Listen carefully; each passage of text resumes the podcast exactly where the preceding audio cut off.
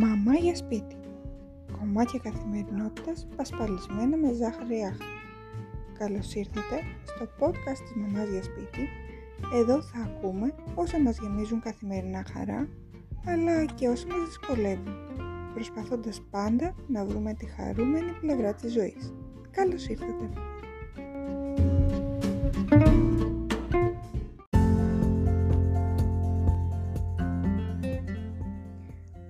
Αγαπημένη παρέα, καλώς ήρθατε σε ένα ακόμα podcast της Μαμάς για σπίτι. Πριν λίγες μέρες ήταν η Παγκόσμια ημέρα της γυναίκας. Η μέρα αυτή έχει πάντα πολλές αναγνώσεις ανάλογα με το τι πρεσβεύει κάθε μια μας και πώς νοηματοδοτεί την ημέρα αυτή. Και αυτό βέβαια είναι πολύ το φυσικό, αφού οι γυναίκες είμαστε πολυδιάστατα όντα. Έχουμε η κάθε μια τη δική της νοοτροπία, κοσμοθεωρία, ιδιοσυγκρασία. Οι γυναίκες είμαστε πολλά μαζί. Παρότι έχω μια επιφύλαξη γενικά στις παγκόσμιες ημέρες, πιστεύω πως μπορούν να γίνουν μια αφορμή για να συζητήσουμε ξανά κάποια θέματα που μας αφορούν. Όχι μόνο στις παγκόσμιες ημέρες φυσικά, αλλά καθημερινά. Σήμερα λοιπόν θέλω να μοιραστώ μαζί σας μερικές σκέψεις για τις σχέσεις μεταξύ των γυναικών. Αν θέλουμε να είμαστε απολύτως ειλικρινείς, θα πρέπει να παραδεχτούμε πως αυτό που λέγεται γυναικεία ενότητα, γυναικεία αλληλεγγύη, δυστυχώς είναι κάτι σπάνιο. Οι γυναίκες είμαστε τρομερά πλάσματα. Και όταν λέω τρομερά, το εννοώ διτά. Τρομερά από τη θετική άποψη δυνατότητας να δημιουργήσουμε, μην ξεχνάτε πως η φύση της γυναίκας γεννά ζωή, να μεγαλουργήσουμε και να ευεργετήσουμε αλλά και τρομερά από την άποψη της δυνατότητας να πικράνουμε, να μειώσουμε, να κόψουμε τα φτερά του άλλου και της άλλης, συχνά με ένα μόνο βλέμμα ή μια κίνηση. Όταν έγινα μαμά ήμουν πολύ μικρή. 23 χρονών γέννησα την πρώτη μου κόρη. Όταν ξεκίνησα να εργάζομαι λίγο καιρό μετά, ήρθα για πρώτη φορά αντιμέτωπη με τη γυναικεία σκληρότητα. Κουβέντες και βλέμματα από γυναίκες που δεν πίστευα ότι τις άκουγα επίκριση και ηρωνία. Επειδή έκανα μια επιλογή που σε εκείνες φαινόταν περίεργη. Λίγο αργότερα, όταν οι μαμαδομάδες στο facebook άρχισαν να γίνονται της μόδας, συμμετείχα κι εγώ σε κάποιες από αυτές. Και σχεδόν αμέσως έβγαινα από όλες. Ανήκουστα πράγματα γράφονταν, προσβολές εκτοξεύονταν λόγια βαριά από μαμάδες σε άλλες μαμάδες και μάλιστα άγνωστες μεταξύ τους για θέματα ανατροφής, θυλασμού, ύπνου και οτιδήποτε άλλο αφορά τη μητρότητα, ειδικά στα πρώτα πρώτα χρόνια των παιδιών. Ομάδες που αυτοπροσδιορίζονταν ως ειδικές στην ενσυναίσθηση, σε έκαναν να αισθάνεσαι σκουπίδι, άχρηστη μάνα που καταστρέφεις το παιδί σου ανεπανόρθωτα επειδή δεν σκέφτεσαι όπως σκέφτονταν εκείνες.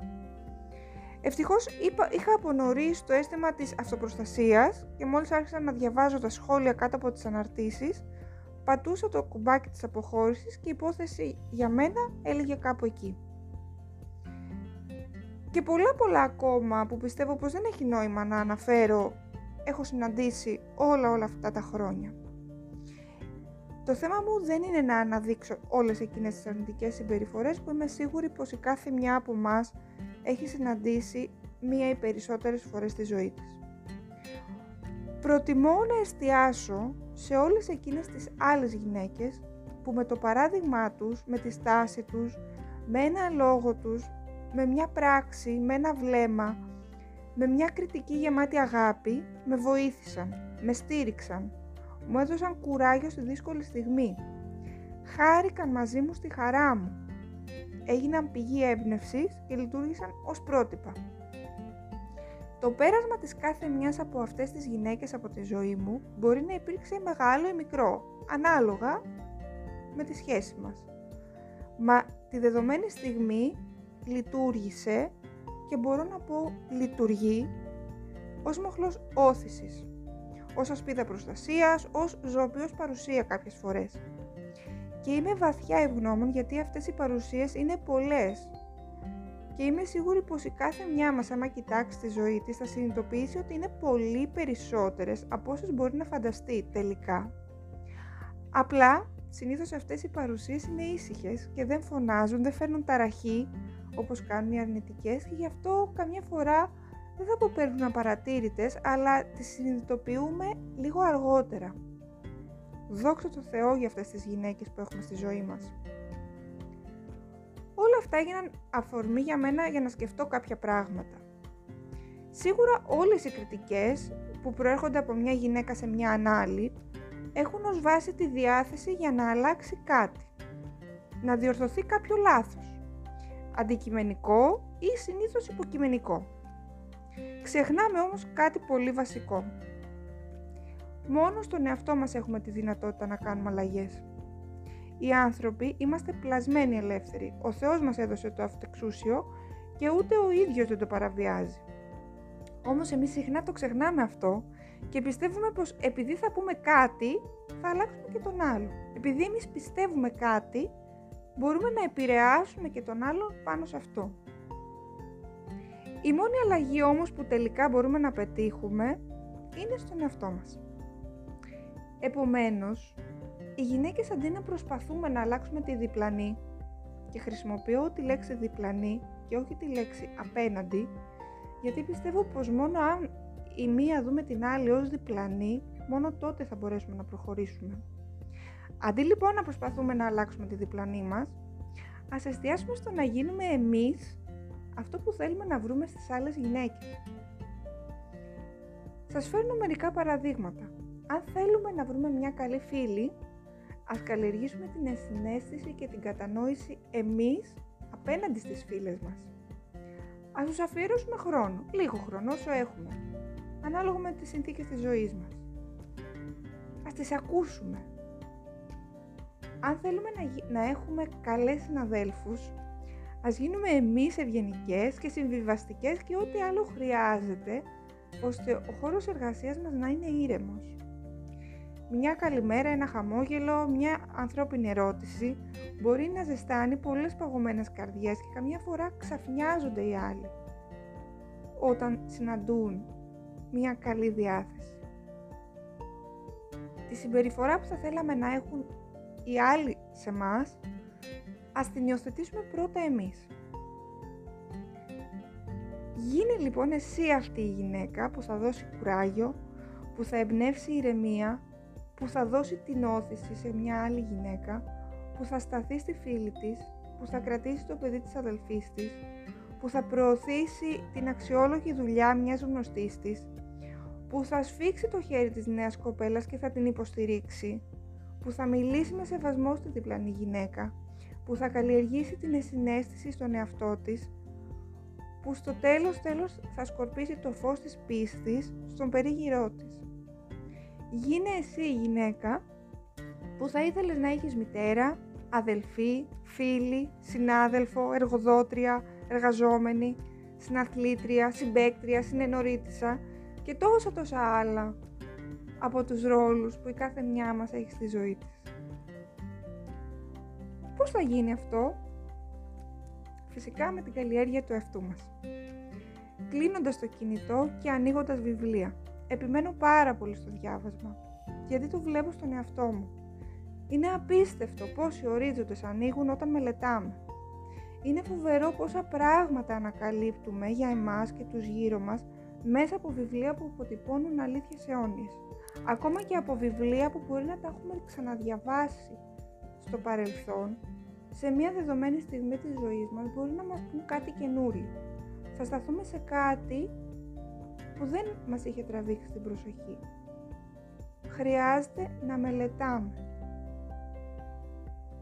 Ακόμα, ψάχνοντας για πρότυπα, όχι βέβαια στα τηλεοπτικά κανάλια ή στα κοινωνικά δίκτυα, αλλά στα πρότυπα των γυναικών που πρόσφεραν πραγματικές υπηρεσίες στην ανθρωπότητα. Κάποιες από αυτές τις γυναίκες είναι γνωστές, επιστήμονες, λογοτέχνες, ποιήτριες, ζωγράφοι και τόσα άλλα. Άλλες είναι πιο άσημες, αλλά είναι εξίσου σημαντικές. Γυναίκες που στηρίζουν τις οικογένειές τους, γυναίκες που μεγαλώνουν ορφανά, γυναίκες που με την εθελοντική τους προσφορά στηρίζουν φτωχούς και αδύναμους, γυναίκες που παλεύουν ή πάλεψαν με αρρώστιες, με χωρισμούς, με ξεριζωμούς, με διαζύγια και η λίστα είναι πραγματικά πάρα πολύ μεγάλη. Τέλος, αν είσαι πιστή, ξέρεις πως έχεις πολλά πρότυπα. Θα αναφέρω μόνο πρώτη-πρώτη την Παναγία μας και στη συνέχεια πλήθος άλλων Αγίων γυναικών για τις οποίες θα μπορούσε να γίνει και ένα ξεχωριστό podcast. Οι γυναίκες είμαστε πολύ δυνατές. Οι γυναίκες μπορούμε να κάνουμε πάρα πολλά πράγματα. Οι γυναίκες είμαστε φτιαγμένες για να δίνουμε ζωή και αγάπη. Όσα δικαιώματα και αν αποκτήσουμε, κοινωνικά, πολιτικά, εργασιακά, όση ισονομία και αν κάποτε καταφέρει να κερδιθεί, ποτέ δεν θα είναι αρκετά αν εμείς οι ίδιες δεν σεβόμαστε αυτό που είμαστε.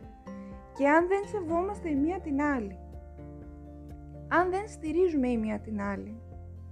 Αν δεν πάψουμε να ζούμε σε έναν διαρκή ανταγωνισμό της καλύτερης, ομορφότερης, πιο γυμνασμένης, πιο επιτυχημένης, πιο πολυπράγωνα, πιο διαβασμένης, πιο καλής μαμάς, συζύγου, επαγγελματίας. Δεν κάνουμε αγώνας δρόμου, δεν είμαστε σε καλυστία. Ζούμε την αληθινή μας ζωή, με τις προσπάθειες, τις επιτυχίες, τις αποτυχίες, τις πίκρες, τις χαρές και θέλουμε συναγωνίστριες και όχι κριτικές επιτροπές. Μην περιμένεις λοιπόν να αλλάξεις καμιά άλλη. Αν θες κάτι να αλλάξεις, γίνε εσύ αυτό που περιμένεις από τις διπλανές σου και τότε υπάρχει ελπίδα. Ακόμα και μόνο εσένα να αλλάξεις τελικά προς το καλύτερο και πάλι κέρδος θα έχεις. Γίνε εσύ αυτή η γυναίκα και τότε θα συμβούν υπέροχα πράγματα. Οι σκέψεις αυτές είναι αφιερωμένες σε όλες εκείνες τις υπέροχες γυναίκες που έχουν σταθεί πλάι μου, με έχουν πάρει από το χέρι, με έχουν τραβήξει ψηλότερα, με έχουν βοηθήσει να κάνω και με βοηθούν ακόμα, παρότι και οι ίδιες πολλές φορές δεν το ξέρουν καν. Ευχαριστώ και σένα που άκουσες το σημερινό podcast και εύχομαι αυτές οι σκέψεις να γίνουν μια αφορμή για όλους μας να συνεχίσουμε την προσπάθεια πρώτα-πρώτα στον εαυτό μας. Περιμένω με χαρά τα σχόλια, τις ε, απόψεις, τους προβληματισμούς και ό,τι άλλο έχεις να μου πεις, είτε με ένα mail, είτε με ένα μήνυμα στα κοινωνικά δίκτυα. Μπορείς να βρεις όλους τους συνδέσμους στην περιγραφή και αν θες να έχουμε πιο τακτική επικοινωνία, μπορείς να γραφτείς στο εβδομαδιαίο newsletter στο mamagiaspiti.gr και να με ακολουθήσεις στο facebook, στο instagram και στο viber. Μέχρι την επόμενη φορά, να είσαι καλά. Σε φιλό.